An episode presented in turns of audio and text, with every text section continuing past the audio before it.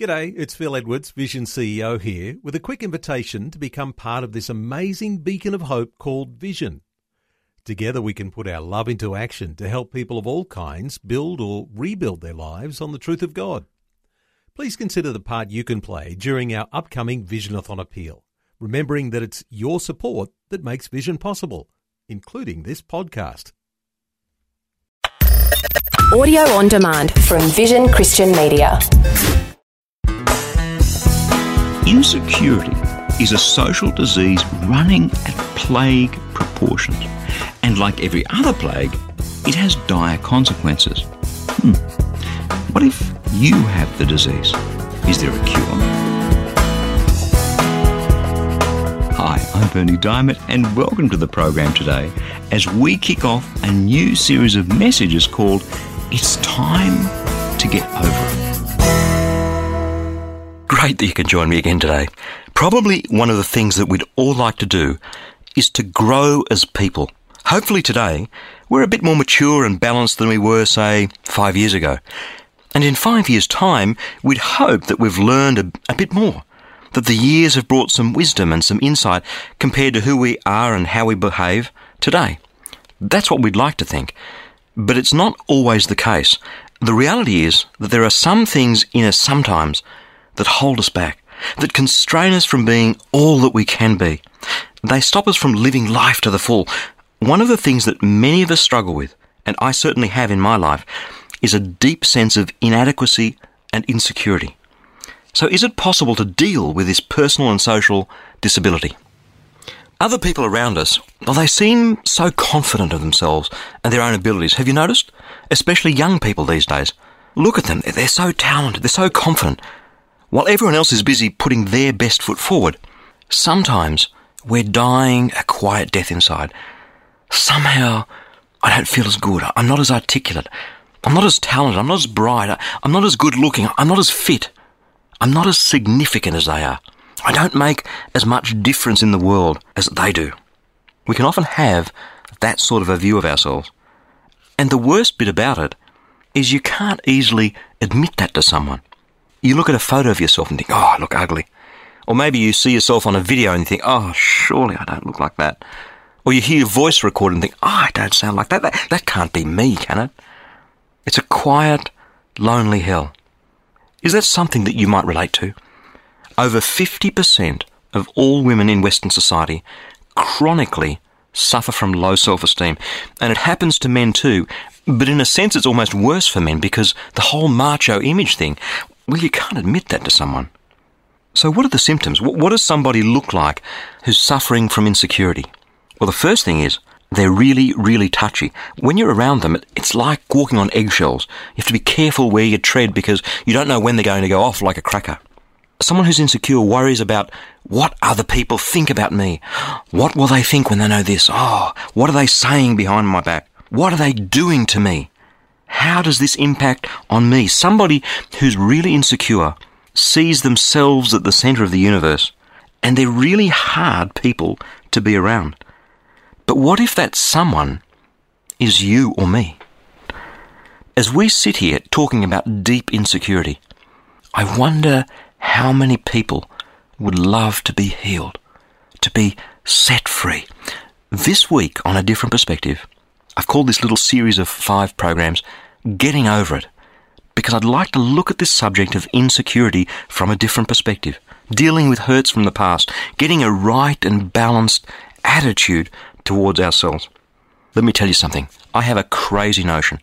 I have this crazy notion that Jesus died on the cross for me and for you to set us free.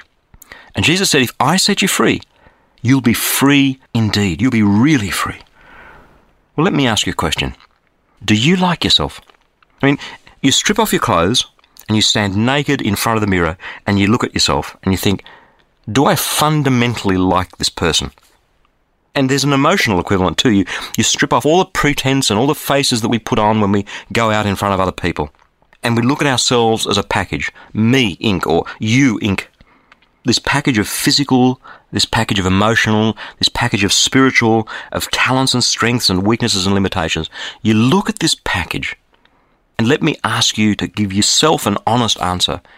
Do you really like you? Are you happy with you? Sadly, the answer for a lot of people is no. Sadly, the answer for me used to be no. Now, I'm not asking any of us to have a swelled head. But Jesus said, love your neighbour as yourself. Now that's great. We always focus on that first bit of loving your neighbour. And there's probably none of us that would say that's a bad idea. I mean, to love, to be good to the people around us, friends, family, work colleagues, you know, people at church, people at the club, whatever we're involved in, to love our neighbour seems to be a really good thing to do. But just let's think about this because it's a two part sentence. Love your neighbour as yourself. Love yourself. Now that's an interesting thing. We don't expect Jesus to say that. We think it's all about loving your neighbour. But he's saying love your neighbour as yourself. Question What if we don't have a right attitude towards ourselves? What if we don't like ourselves? What if we don't love ourselves?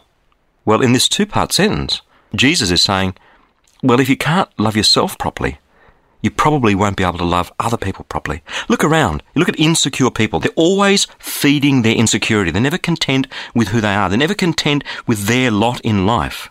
Me, I, I used to hate when other people succeeded. Others were in the limelight. When you're in that space, how can you love other people? How can you be good to other people when the only thing that you really can deal with is this deep, nagging, painful insecurity thing. And then one day, God switched a light on in my heart. I came to the understanding that this Jesus whom He sent, His Son, who died on the cross, died for me while I was still all those rotten things I knew I was. Just as I am, naked in front of that mirror, complete package, good and bad, beautiful and ugly, with all that rotten stuff in me, the natural consequences of which are shame and insecurity. Jesus said, Give me all that bad stuff, all that stuff about you that you don't like. That, give me that black box full of all that rubbish, and I will take it, and I will take it on me. We see that Jesus became sin. He who knew no sin became sin for us. He took all that rubbish that makes me feel embarrassed and ashamed and paid for it. Full payment.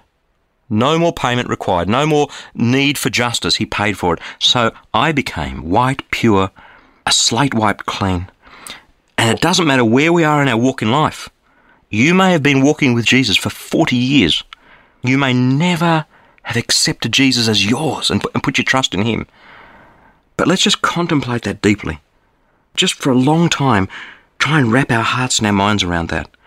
And my prayer for you is that as you do, and as I do still in my life too, as we live our lives trying to come to grips with this grace, that it changes us, that it takes away our need to feel insecure. I can honestly say today that I don't have insecurity in my life, and it used to be such a cancer. I remember visiting a school friend just a few years after we'd left school, and she was telling me how Bill, a friend of ours, was doing really well in his business and, and they were going well, and it was like something inside me died. I, I couldn't cope with someone else doing better than I was doing. That's gone. God's healed that. And the whole source, the whole root of the healing is right there on that rough wooden cross on that hill just outside Jerusalem called Calvary, where Jesus made a statement to you and me, where he said, I love you this much. And if anyone loves me that much, if God loves me that much, it's not a glib, trite thing. It's not a, oh well, God loves you. This is a profound statement meant to strike at the heart of my insecurity and yours.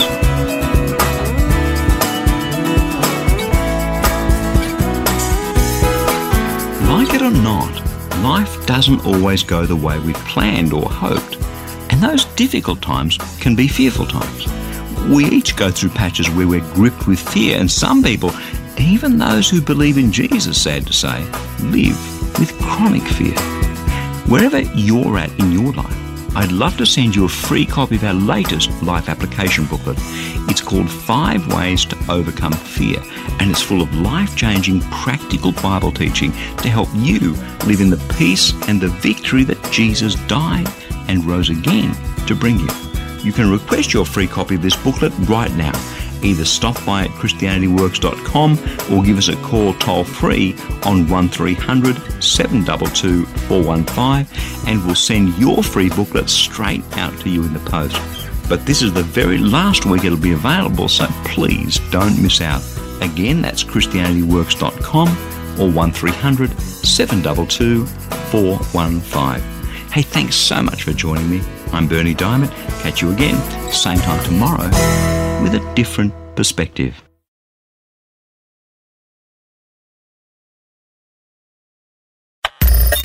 Thanks for taking time to listen to this audio on demand from Vision Christian Media. To find out more about us, go to vision.org.au.